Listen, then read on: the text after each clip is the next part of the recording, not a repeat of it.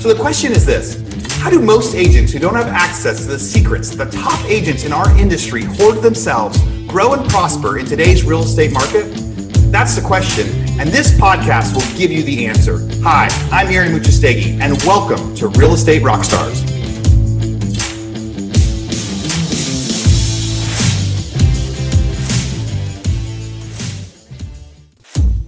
Hi, Real Estate rock stars. This is Aaron Amuchastegui, and I am so excited to share with you our newest head podcast sponsor. You know, and this is a company called RentRedi. Rent Ready is a landlord-tenant software that has everything you need to manage your rentals from your phone or your computer.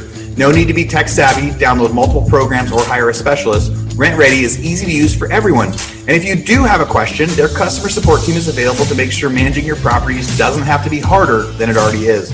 RentRedi has a feature for every step of the landlord process. You can list your vacancy for free to Realtor.com and doorsteps, find quality tenants with a full tenant screening process, send and e-sign leases right from the app, and track maintenance requests. Yes, there really is one app for all of that.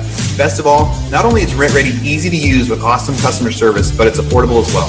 Get a subscription to RentRedi for as little as $1 a year when you sign up for their annual plan using code ROCKSTAR. That, now that's crazy. A dollar a year. Why wouldn't you go sign up just to see, even if you've got one tenant or want to try it with one of them? So that's right. You get a whole year of ready for just one dollar when you sign up at rentredi.com. It's spelled R E N T R E D I.com using code ROCKSTAR.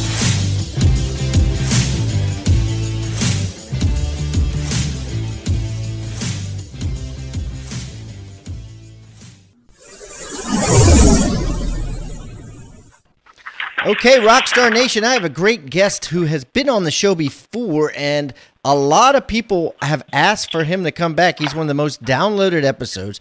Paul Morris, who shared with us the business secrets or the, the failures of what not to do in business, or, or the, the, I think he called them the brain damages of business. One of the best episodes we've had, and he's back because he's written a new book that's that's due out in the spring, and part of his research into getting rich, into creating wealth, is as the formal term is, has shown that there's really six major steps or pillars or whatever you want to call it to getting rich, to having money, to keeping money, to maintaining money. And I've asked him to come on and share those six major things of how not only to get rich, but to stay rich. So without further ado, Paul, welcome back to Pat Hiban Interviews Real Estate Rockstars. Thanks, Pat. I really appreciate it. Thanks for that opportunity. Last time we did the six pillars, and really that was a business analysis thing. And I hope that folks that haven't heard it will go back and listen because I've gotten great feedback too, and I love the emails uh, that I get about it. But today, uh, today I'm talking about wealth building, and one of the interesting things is uh, what I do for a living is I'm an operating principal, which means broker owner of Keller Williams offices, and I have about 10 offices. Inside of those 10 offices, we have phenomenal realtors, we have phenomenal talent. And one of the things that I figured out quickly was that salespeople, while having the ability to generate income, great salesperson can generate can generate income. Amazing how few of them actually retain it and build it into wealth. So often you'll find folks even make a lot of money at the end of their career. Where are they? So that brought me to creating a curriculum which I teach, and that, that teaching is wealth building. And then that became the foundation together with my co-author, David Osborne, in writing Wealth Can't Wait. So what I'm going to share with you today is five steps for wealth building. And my goal inside of this five steps is that first of all, each one standalone. So you don't have to do you don't have to do all five. If you take one of them and do it, I believe that each of these steps are a shortcut to building wealth. So Wow. so, me, so everyone loves getting rich, obviously, and they want to get rich. So let's jump through it. So what's the first one? Yeah, and I, you know, and I, and just as a foundational piece, you know, one of the things it's it's it's so obvious. Okay, so if you want to be wealthy, how about this? Here's the formula. We don't even have to have this call if you want to be if you want to be wealthy, just spend less than you earn. Okay? We all know that's true, and yet it's so much more complicated. So what I've done is these are the things these are the things that I've that I've learned over a journey of time that have actually helped me do this. I have a salesperson behavioral style as well, so I'm good at generating income. Guess what else? I love to spend money along with the next guy. So so let me so let me dive right in and and number one is find your baseline. Find and finding your base, baseline. Okay, what does yes, that mean? find your baseline. And I break that down into two parts. And it's it's part of it is just treating yourself like a corporation. So the first thing to do is create a personal financial statement.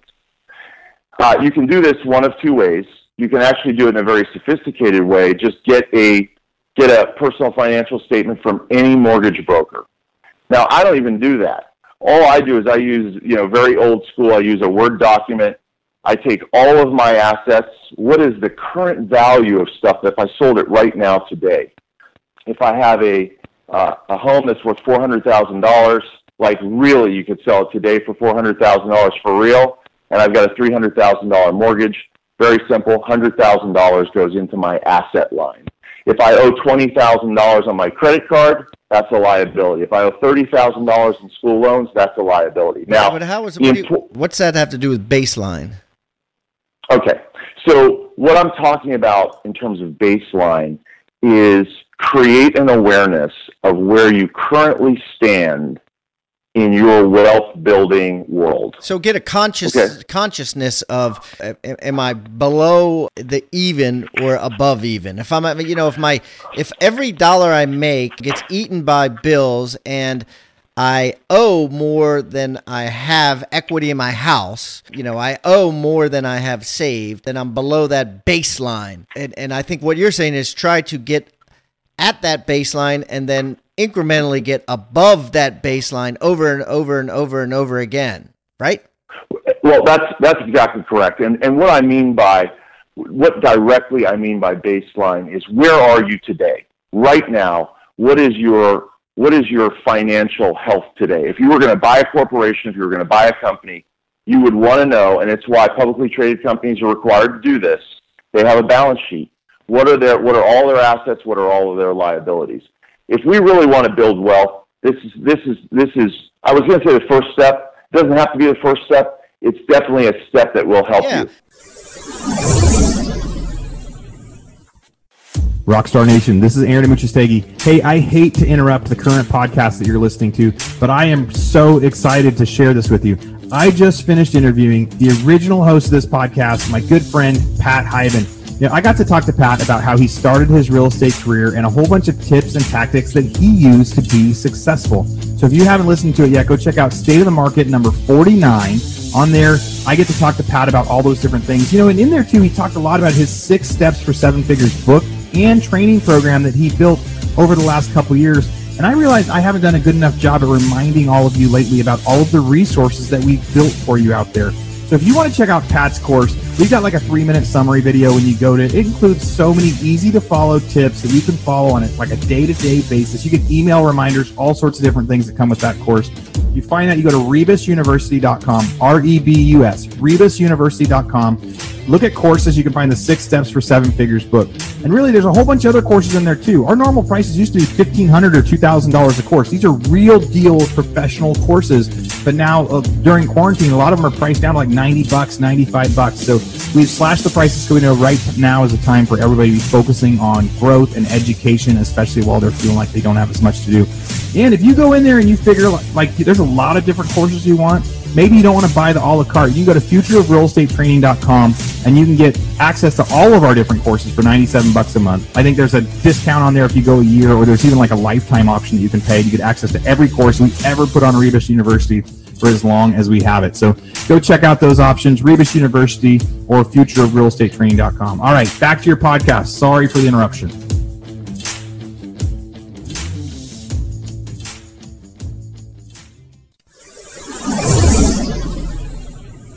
So And- have a so have a conscious level of where you are, and it's something that I do. A mentor of mine once told me check your net worth right every day. Now I think that's extreme. Uh, if you check it every month, right there you have a baseline. Most people have never checked their net worth. So so develop that baseline for your net worth. Okay, cool. What's the second one? That, that, that, that's exactly right. And one of the things that's super cool about that is the earliest one that I can find is in is in November of 2006. That's about nine years ago. And then I looked and I and I found out that I, that I that I tenfolded, twelve folded my net worth in that period of time. That's a, that's that's a great awareness to have. I want to say this to you, Pat. I won't I won't get off of this one state this one point without saying to everybody that there is zero judgment in this. One of the things why people one of the reasons why people don't do this is because they're afraid of what the truth is. And if you're afraid of what the truth is, it's going to be very it's going to be much more difficult, not impossible, much more difficult to move the needle. So, if you're underwater, that's okay just do this exercise. Uh, the second part of finding your baseline, and that and that actually is very, uh, it's actually a very simple exercise. It's not tough to do. It's even easier to update. It might take you an hour to do the first time. Second time you do it, you'll have that template. You can move forward. I I personally do it about four or five times a year, and I do it when banks, you know, when I'm investing in something, and banks ask for personal financial statements. So so that's that's when I do it naturally. The second step is um, is your profit and loss. See, now you're really treating yourself like a corporation, okay? And so realtors, even very, very successful realtors, most of them, I'll go out on a limb and say most of them, do not know their profit and loss. Exactly how many gross commission dollars did they bring in, how much they spend on marketing, and all that, all that sort of thing. And I will tell you that this is a much more complicated process. I'll also say that what separates salespeople from business owners is having a profit and loss statement. QuickBooks, manage your own stuff, hire a bookkeeper. You can hire a bookkeeper to come help you two hours a week to accomplish this. If you don't feel like you're in a position to do that, um, you know, have, have discipline to do it for, in QuickBooks. Again, one of the things I'll always do for you, Pat, and, and your audience is I'll be authentic. And I will say, uh, personal financial statement, I've been doing that for a long time. It's easy. Uh, profit and loss, I never really truly started to do it until I had an assistant because I needed somebody to enter all that data for me. Yeah, yeah. I'm not, well, here's the thing. A lot yeah. of people ask me about that. You know, they I tell them, I say, hey, you need a profit loss for yourself personally, and they're like, okay, and they hand me something that says, oh yeah, my my um, utilities are two hundred a month, my food is three hundred a month, and I say, you know what, that's BS because you know these are round numbers ending in zero zero. I think that what you really need to do is look at your personal checking account, not your business checking account, but mm-hmm. your personal checking account, and your bank totals every month something called debits. D E B I T S. And if you just look at that one line on your personal bank account every month, you don't need to figure out what your utilities are and what your telephone bill is and blah, blah, blah. You just need to know that is your loss and then look at mm-hmm. what is your profit, which is what you're getting from your business. Does that make sense? Absolutely. And, and, and your point is, your point's right on, especially that you know, if you're going to take a step, and that's what this is all about, is taking steps toward building wealth. Uh, if you're not ready to track every business expense, I understand that, but but I got to tell you, Pat, to do what you said, uh, it, it would be a shame for anybody building wealth to not at least know what their personal and now I'm going to use a now I'm going to use a, a corporate term or, or or or a term that we use for businesses, personal burn rate what a, a company's burn rate is how, how much money, if they bring in no income, if you bring in zero income, what's the company's burn rate? And so you ought to know your own personal burn rate, and that is what are what are my monthly bills? What what are the things I have to pay out in order to survive? And I certainly know that number for myself, and I want to keep that in check with the amount of income that I'm earning. Um, and as you go further and further down the growth curve, further and further up the wealth building growth curve, you'll find that uh, people are just subsisting. So they're, you know, they're, they're spending every dollar they earn, then they earn a little bit more, then they still spend every dollar they earn because they want a little improvement in, in lifestyle. I get that. But at some point in time, you've got to pull that back a little bit and start investing. And that's why the find your baseline, which is your personal financial statement, and your profit and loss are so important. Okay, so what's the third step, Paul? actually, Uh, actually, that that was you know find your baseline is one, and so those two are pieces of one. And so my second one is just to set goals and use affirmations. And and I'm going to be very very quick on this one because everybody, uh, you know, every motivational speaker is going to tell you how to do this. Uh, you can find it out on the internet. I just want to I want to tell you a few things that that I find to be so important. And one of them is sort of comes off of what you just said when you say, "Hey, my utility bill is three hundred dollars," and Pat says, "No, it's not because it's it's never three hundred dollars." Okay. The first thing with setting goals is be brutally specific. Do not say, I'm going to increase my GCI 20%. What exactly was your GCI to the penny? And then what is 20% more than that and add them together? Now you've got something that's specific. When I do work with people, smart people, I tell them, please be specific. And, and invariably I get something back and I send it back to them. I say, I want more specificity. Point two is write them down. Anytime you write the goals down, it's just there's a power for me, okay, in translating. I'm making it more real. I'm just writing it down. Another one is put that written version somewhere that you'll see it often, okay, so that it keeps you in alignment. And now just a few little, uh, a few little, you know, fun possibilities is people use a dream board.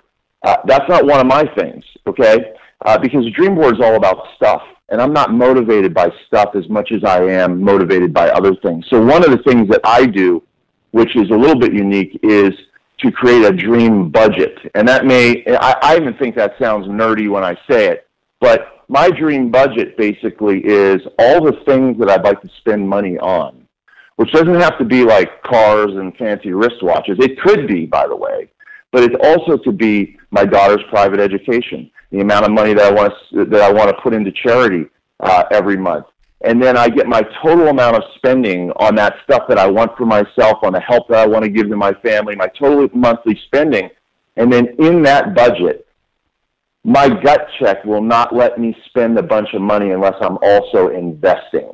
Okay, so if my budget were uh, six thousand dollars a month, and sad to say it's multiples of that if if my budget were six thousand a month in terms of what what I'm looking to spend to have the lifestyle that I want, or twenty thousand dollars a month, I'm going to want to put a certain amount into my retirement fund. I'm going to want to put a certain amount into my investments per month, and I'm also going to want to set aside for taxes.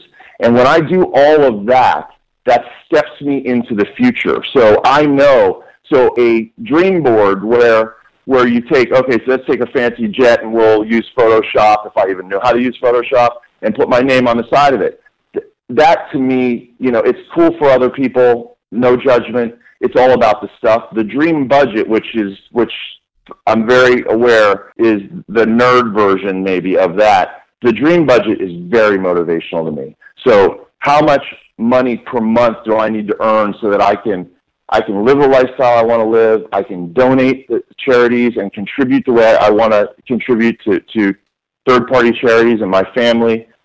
That I can pay my taxes when the end of the year comes. That my retirement fund uh, is my retirement account is funded, and that I have invested the amount of money that at least gives me the gut check for spending the amount of money that I want to spend. Does that make sense? Yeah, absolutely. Absolutely. Okay, cool. So you got you got uh, setting the goals. You've got the baseline. Okay. What else you got? So inside of you know inside of the setting goals and using affirmations, you know, and I'll just touch briefly on this, but I do feel like this is one of the most important things, and this is the entire first section of our book, and Wealth Can't Wait, and that is be wealth, and it's really the mindset of wealth Okay? One of the things that I found is that your net worth will never exceed your self worth. And that's a that's a heavy statement. And whenever I whenever I teach, people go, "Wow, you know, oh my goodness, yeah, I could totally see that." But we want to be practical and help people help people lift that lid, and and and so it's steps in mindset growth that will help you lift that lid and there's a you know there's a lot of there's a lot of different things that you can do in order to do that But, you know, here's an example. People have all these uh, interesting mindset fallacies around money. So, for example, they go, oh, well, once Joe got money, boy, he was a jerk. Oh, Joe is such a jerk now that he has money. The truth is, Joe was always a jerk. Now he has money. He gets to be who he really is. What I want for myself and what I want for you, Pat, and your listeners is for for folks to be able to manifest to, to actualize who they really are. And and you can do that and money money helps you do that okay? So i have a devout christian nephew who's uh, the biggest sweetheart there ever was and he says you know paul money isn't everything. I go well of course it's not everything.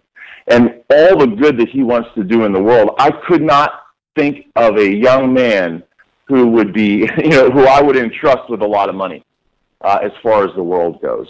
So I just don't see these things as uh, as mutually exclusive. I'll go, you know, a tad deeper into it just because this is this is the biggest this is the biggest block for for people. What David Osborne and I have sort of figured out is money equals freedom.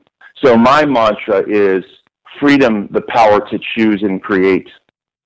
So I get to choose what I do and when I do it. And and I love creation. If that's a new company, if that's a new charity, these are this is what I live for. So you get that power of freedom when you have wealth. Now, does wealth equal health? And the answer is sometimes it does and sometimes it doesn't, right? Because when you have people, one of the charities that David gives to and I give to are building wells in, in to bring fresh drinking water to little towns in, in Africa. Once, you know, once Steve Jobs is sick and dying, a billion dollars isn't going to save him. But I got to tell you, wealth doesn't equal health, but it, it surely, it surely helps. Same thing with time. Money can't buy time back that you've already lost, but it certainly can allow you to choose the, the, the time that you're going to spend moving forward. And just the, the last thing I'm going to say on the mindset piece, because I got to tell you, uh, like I said, it's a whole first third of our book, and, and I love to talk about it. And that is, I was listening to a very advanced coach on a on a big coaching call, and I'm telling you, this person is advanced. I, I have hired her before to coach me personally. She's great. At the very end of the call, somebody slipped in a question, and they said, "Hey, what is your secret to success?" And you, and you know what she said? She said, focus and sacrifice.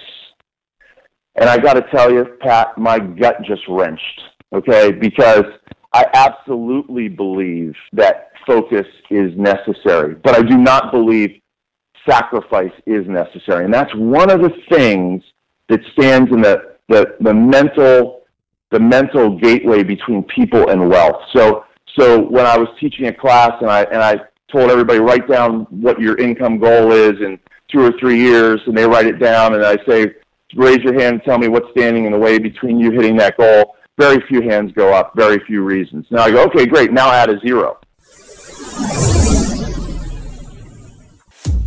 Hey, Real Estate Rockstars listeners, I am sorry to interrupt again, but I want to do a quick commercial break. But this commercial break is different. This is stuff that I think you need, and this is me talking to you about some of the stuff that we had. So you know, recently we had a lot of people reach out to us and say, hey, why don't you do a real estate mastermind? Why don't you do something where a lot of the listeners can get together and do some Zoom calls and ask each other questions and really just try to brainstorm and work together? I mean, there's a million masterminds out there.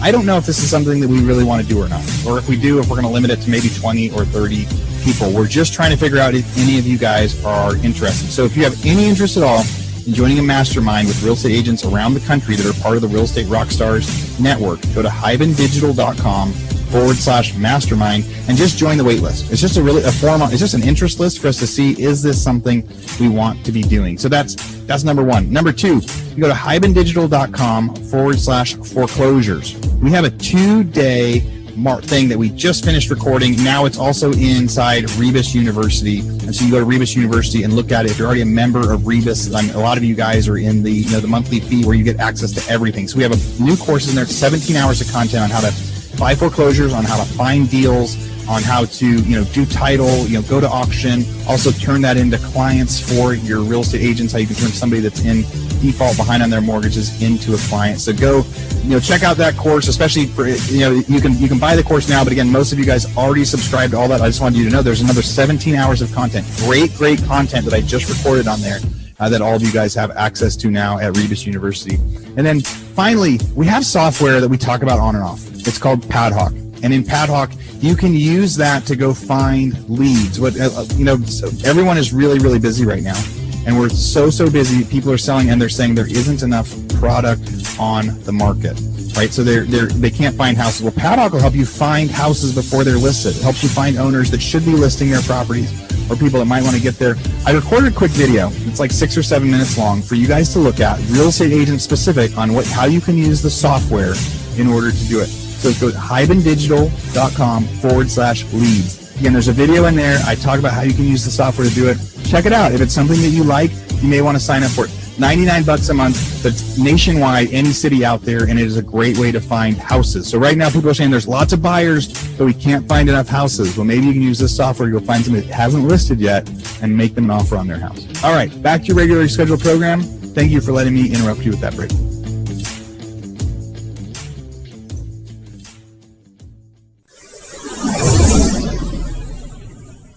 So somebody who had written down maybe they're making 140 three years from now they want to make 200.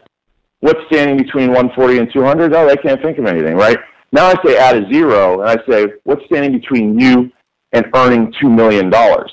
Every hand in the in the class raises up in the air, and now I, I can't write fast enough.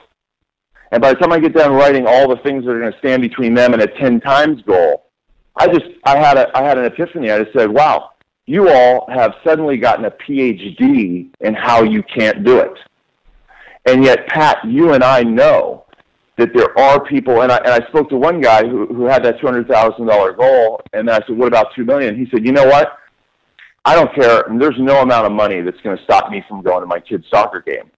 And I just go, wow, once you train your ear to hear this stuff, that what this guy has decided is in order to make the money that he really wants to make, he has to miss his kid's soccer game. But Pat, you and I know that's not true.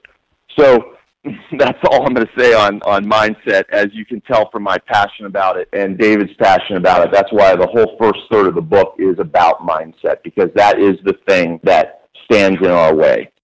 Okay, great. So we got two down solid, and then and then you have the third one listed as mindset. So tell me about that. Right.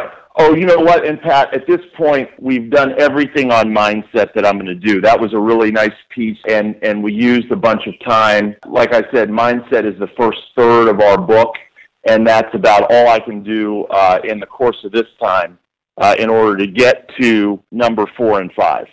Okay, so so basically we got the baseline, we got goals, we got mindset, which uh, you yes. know all flows really nice. Okay, so so what's number four then? Mindset is really the be wealth aspect, which is the first part of our book. And then the rest of this stuff is really the do section. So what are the what are the action steps? What things are we going to do to create wealth? And that's where find your baseline and set goals low in there. And then number four is also four and five are also are also do things because that's what the that's what the point of this seminar was that I give. Just, let's get some action steps that all of us can do. So number four is modeling mentors and accountability. And the idea, I'm going to start with modeling. The idea of modeling is that, uh, and modeling and, and mentors really is someone has done it before. Model what they do. So anytime anyone asks me about a, a new business, new business concept, I always want to know what's out there right now. It's very easy to find out with the internet. I'll give you an example, and this will flow into something I'll talk about in a few minutes. Is that I'm I'm taking my I want to take my syndication business to a to a new level. Now syndication is doing real estate investments with investors' money. So the first thing that I that I can do uh, using that as an example is I want to know what the top syndicators do in the country. And I can look them up online. I can say, hey, what's the top, what's their website look, look like? What do their deal points look like? I might look at one of their deals. I think it's okay to do that. If I find a deal that's great, I might invest with them. So it's okay to see how the competitors structure their deals. This is literally jet fuel on your business, okay? Because what you're doing is you're taking the institutional, the universal knowledge of what's already out there instead of recreating the wheel. Uh, does that make sense, Pat? Yeah, yeah, absolutely. Okay, awesome. And then, and then with respect to mentors, uh, that's really finding somebody who's done what you want to do, who is where you want to be. You and David are, are experts at this. I know that. So I, I'm just going to touch briefly on it. And one, one little tweak on it is, uh, you know, people will say to me, well, how do I find a mentor? Identifying who you want as a mentor. Be purposeful about that, but that should be easy. As a mentor, I want to find I want to find a relationship mentor, somebody that's in a great marriage for many many years I want to find a wealth building mentor, somebody who's built a lot of wealth. But where people get stuck is how do they essentially convert that? How do they make that happen? And one little tweak that I have on that is just come from contribution. So we know what we want from them. We want them to show us the way. Now, interestingly, you'd be surprised at how few people are asked that. So I would compliment them and say, like, wow, you've created such tremendous wealth in your life. That's not a small feat. I wonder, and now here's a script what might I do to earn the right to have lunch with you? Just using that script alone tells let you me, let that me, let me break. Let me slow Yeah. that down. What might I do to earn the right to have lunch with you? Wow. What? What? How do you? You're like if you're if a mentor material. I mean, how Mhm. do you not answer that question? You know, I mean that in a way Yeah. that's like, hey, you got to do this, you got to do this, you got to do that, and if you prove to me that you're worthy, then then yeah, Yeah. I'll, I'll eat lunch with you. And, and every time I've asked that question, and you know, sorry, I said it like a little too fancy. The first time I, you know, when I when I really ask somebody, I just say it might even be I might see a public speaker, and I would go up to a public speaker and say, I'm I'm a huge fan of yours. I know this, that, and the other thing about you. I'm coming from contribution. I mean, I, I wouldn't say that, but I would say I know all this about you. And then what I would say is, what can I do to earn the right to have you know a half hour of your time or take you to lunch or whatever? I've I've actually never gotten a no on that, and that's in in coming from contribution. And and then the next piece is, I mean, and when you get to the meeting, I mean, please, I would have all sorts of action oriented questions. I wouldn't waste the person's time. I would be very prepared. And mentors, you know, mentors hate when you come with a victim mentality. Don't come in and tell them why you aren't where you want to be at all. Uh, you ask them about them, and you say, where did you come from? How did you do it? What were your obstacles? Uh, how did you overcome your obstacles? What are some of your great life lessons? These are the sort of questions. You could even go online and Google what questions ask a mentor, okay? But I wouldn't go in and tell them a sob story. By that time, they're thinking that you shouldn't have earned the right to have lunch with them. So uh, the next one's find an accountability partner. And that, that I, again, Pat, something you're an expert at, really. And I would just say someone with similar aspirations. You know, you could use a coach. I love to do it uh, in a way that's fun. I would be very careful to pick an accountability partner that's uh, definitely on the same same wavelength with you on on building wealth. You know, I know for a fact that uh, you and David Osborne picked each other as accountability partners, and one of the reasons the two of you picked each other was you were so ruthless in your accountability with each other. I'd be afraid to have you and David Osborne as an accountability partner. Okay, so so I get that, but Well, you're going to see Right. some of that ruthlessness. It looks like with uh, with all regards to to your book, because as you know, he's he's promised to to have this book done by the end of the year. He's going to shave his head in public in front of uh, everybody uh, on January 31st. So, what uh, about that accountability? Do you think that's too extreme, or do you think that that's the type of accountability you need?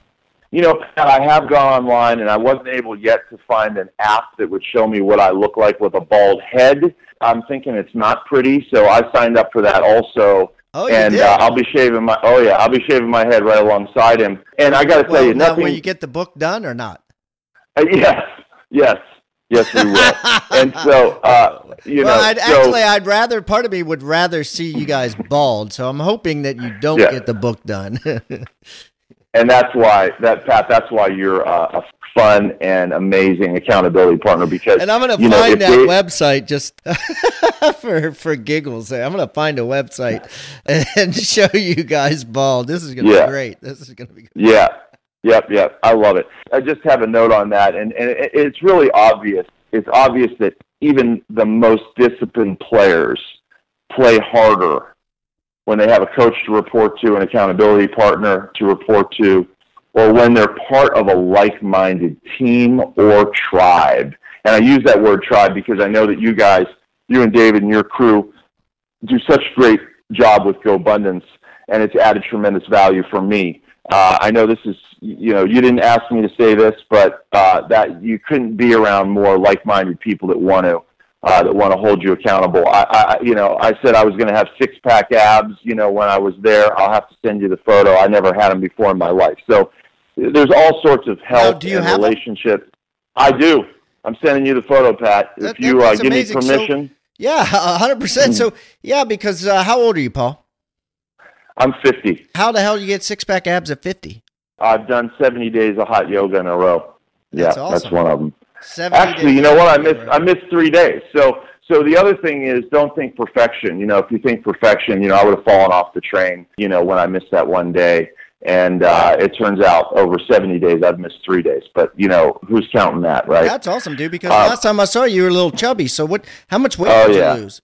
I only lost about uh, I have to look at my weight. I actually have to look at my weight and GoBundance. I'd say I lost about ten or twelve pounds, but yeah. uh, you know I added a bunch of muscle too. So you know the the photo that I have is it's it's uh, you know it's in pretty uh, skinny shorts. So I, I'm going to send it to you and. uh and I'll tell you publicly, I don't give you permission to forward it. um, you know, too late. Just kidding. Uh, I love it.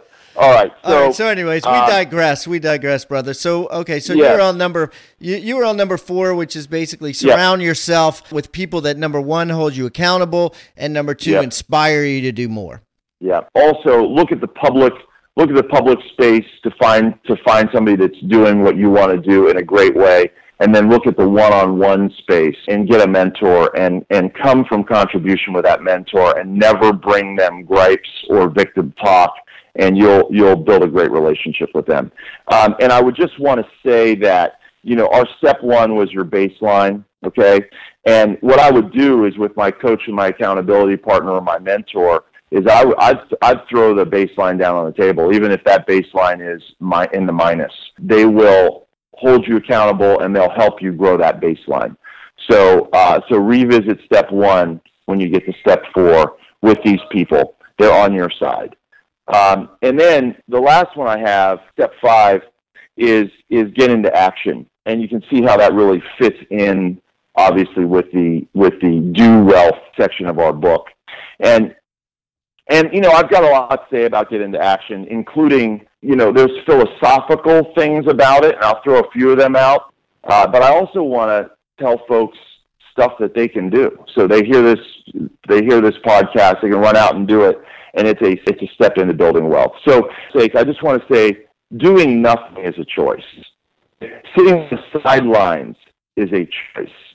The root of the word decide, weird. The root of it is to cut off. Okay, and how is that? So when I'm sitting on the sidelines, I have finally have a few dollars to invest.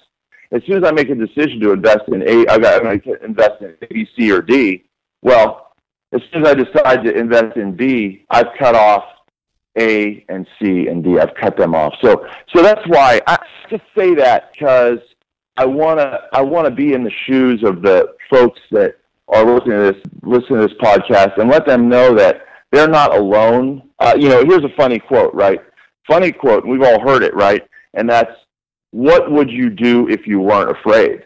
And geez, that's that's inspiring. Except for guess what? I'm afraid okay? Right along with your listeners. And when I say afraid, I don't mean frozen afraid. I mean, I'm concerned every time I make an investment. I'm concerned. Am I making the right investment or not? That doesn't stop me from deciding. So, so what would you do if you weren't afraid? Boy, that's that's lofty, cool stuff, but that's not that's not helpful to me. I'll, I'll throw a few out to you that are helpful, and that is done is better than perfect.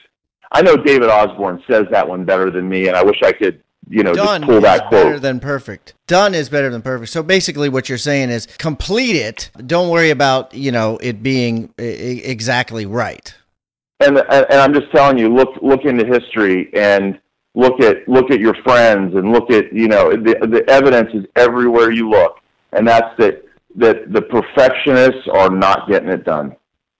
They get so little done, but it's done the right way. And really, truly, I have compassion for that because it doesn't it doesn't come as much from wanting to get it right as it does from a fear of getting it wrong and what happened to us when we were, you know, 10 years old in school and you raise your hand, wow, I got a great answer. You raise your hand and, you know, the kids snicker, you answer the wrong thing. You know, we hate mistakes. And yet mistakes are the things that teach us. So again, I'm not going to get way into the mindset, but I'll just say done is better than perfect. You can look into sports and you see it all the time. I mean, I know that Peyton Manning just broke some records, but you know, prior to that, the guy that threw the most touchdown passes in the NFL history was Brett Favre, who also threw the most interceptions. Uh, you know, these are examples. Peyton does is not number one in interceptions, but guess what? He's in the top ten, and guess what else? He's still playing, which means he's going to throw more interceptions. So, you know, I hope that I hope that inspires people. So now I'm going to now I'm going to tell you about some action steps.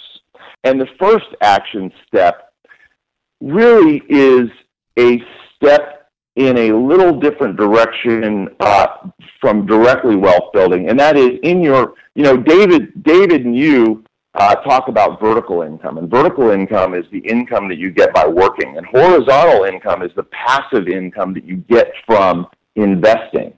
And really, building wealth is about investing. But I'll say, first step in building wealth, as far as I'm concerned, is get very purposeful in your vertical income. So if you're a realtor, step one for building wealth, as far as I'm concerned, is spend more time lead generating and perfect lead conversion so that you're increasing your vertical income and you have more to invest.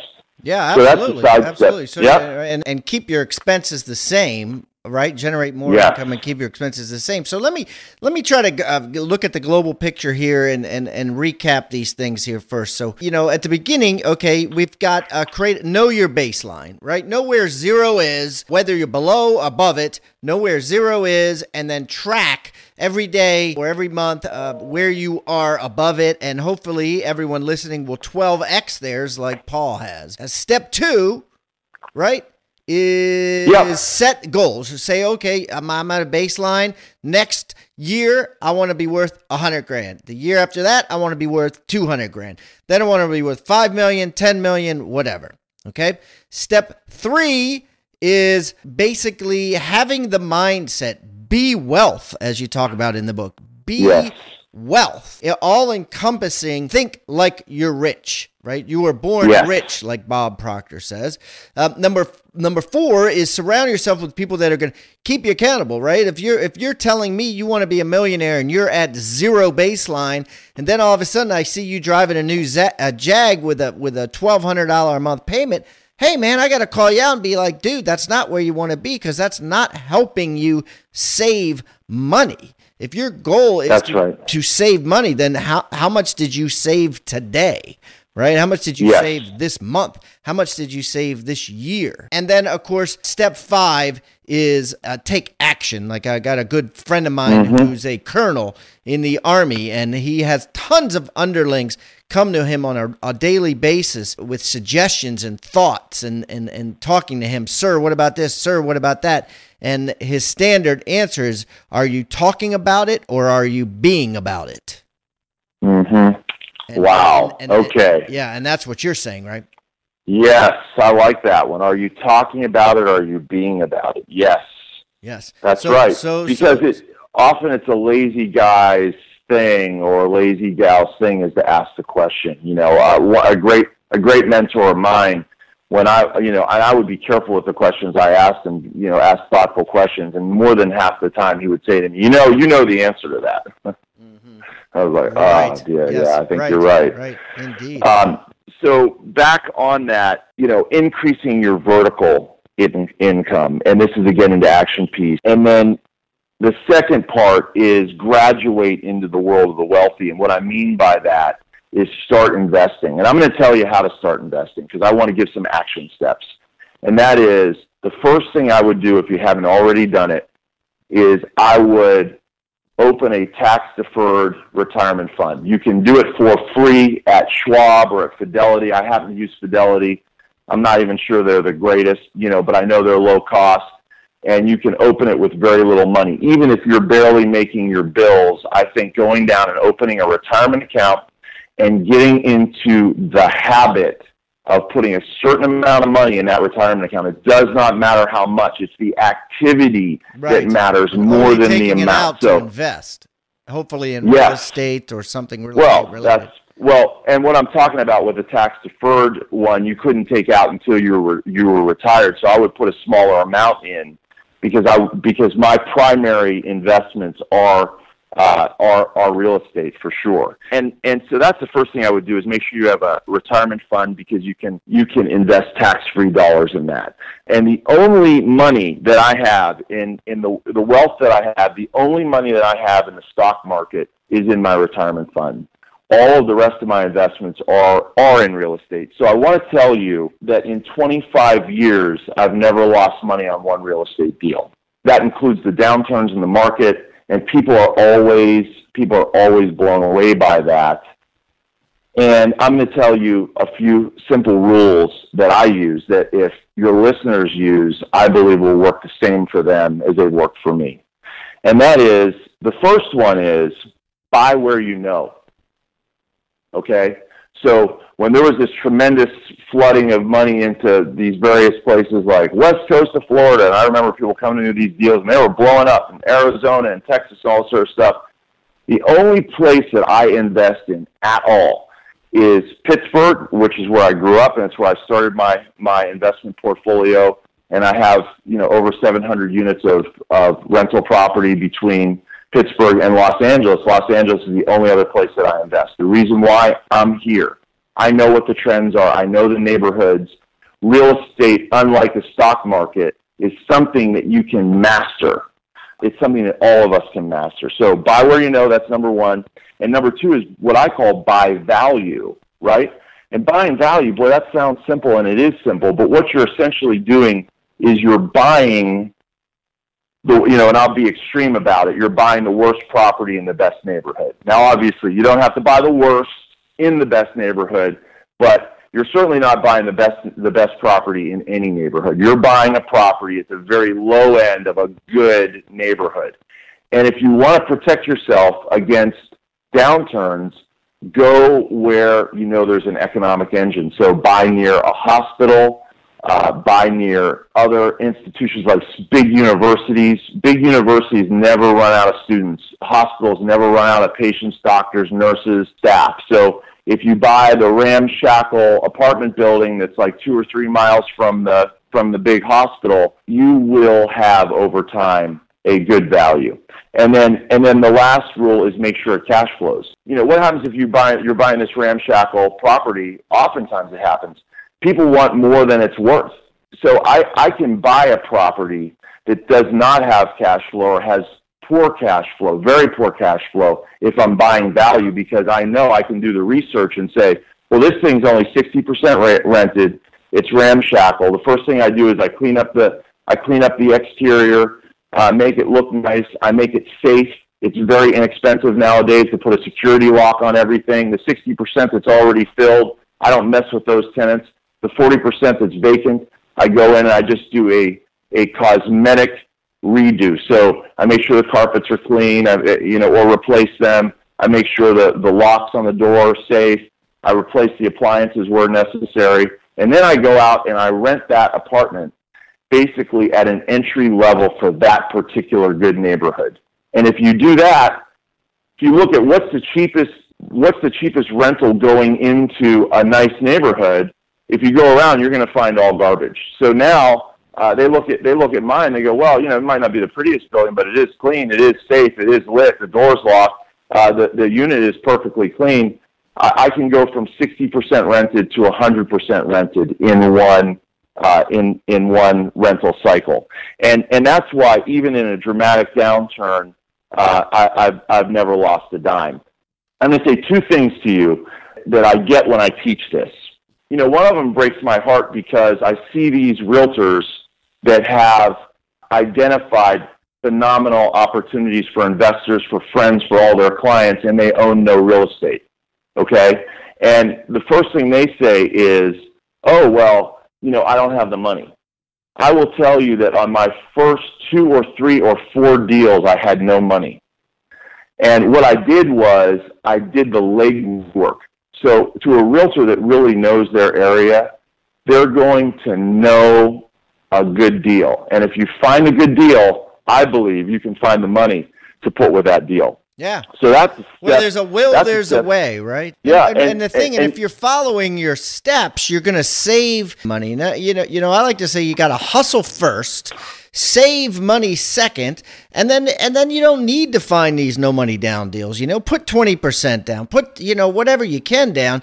Do a real investment and just build on that. I mean, that's really yes. what what the realistic uh, nine out of ten people do. You know, rather than something that just sounds good and uh, in a TV show for you know how to buy real estate, no money down. So yeah, this is great stuff, yeah. Paul. Well, listen, I really appreciate you sharing these five tips. This is this is great. I can't wait for the book to come out. I can't wait. Guess sometime within the next year. It looks like maybe not, but you may might just if you shave your head, you guys shave your heads, then it get, kind of gives you at least a year extension on getting this sucker out. But but anyways, I can't wait to see it, and and uh, I wish you the best of luck with all it. And thanks a lot for coming back on the show.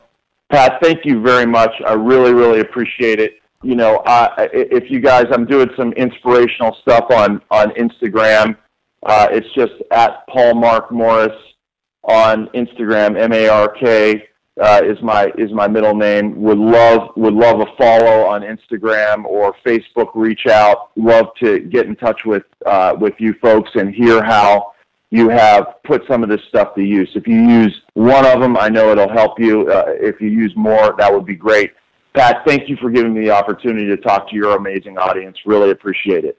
You bet it, brother. All right. Talk to you soon.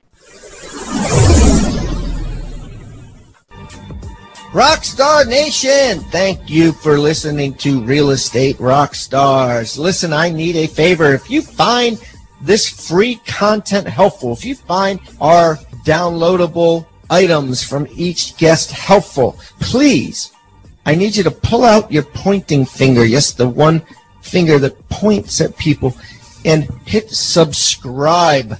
Yes, subscribe. The more subscribers we get, the better we look in the ratings and the easier it is to get guests like Robert Kiyosaki, Barbara Corcoran, all the players that are on the million dollar listing in the different cities all that stuff makes it easier the more subscribers we get. So please subscribe. And listen, there's a lot of places you can leave comments. There's a lot of places you can like. We're on Facebook. We have an Instagram page. Instagram page is I am Pat Hiban. The Facebook is Real Estate Rockstars Radio. Feel free to leave us comments there. The most popular form of commenting seems to happen on YouTube. Yes, for whatever reason, it's a very open environment. So just go to YouTube and go to Real Estate Rockstars Radio and leave us comments there. Some of them we will read on the show.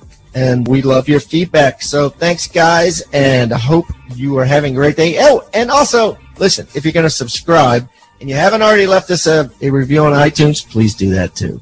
Have a great day, and thanks so much, Rockstar Nation. I really appreciate you.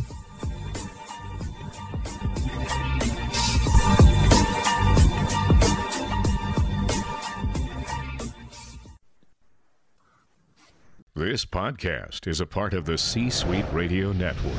For more top business podcasts, visit c-suiteradio.com.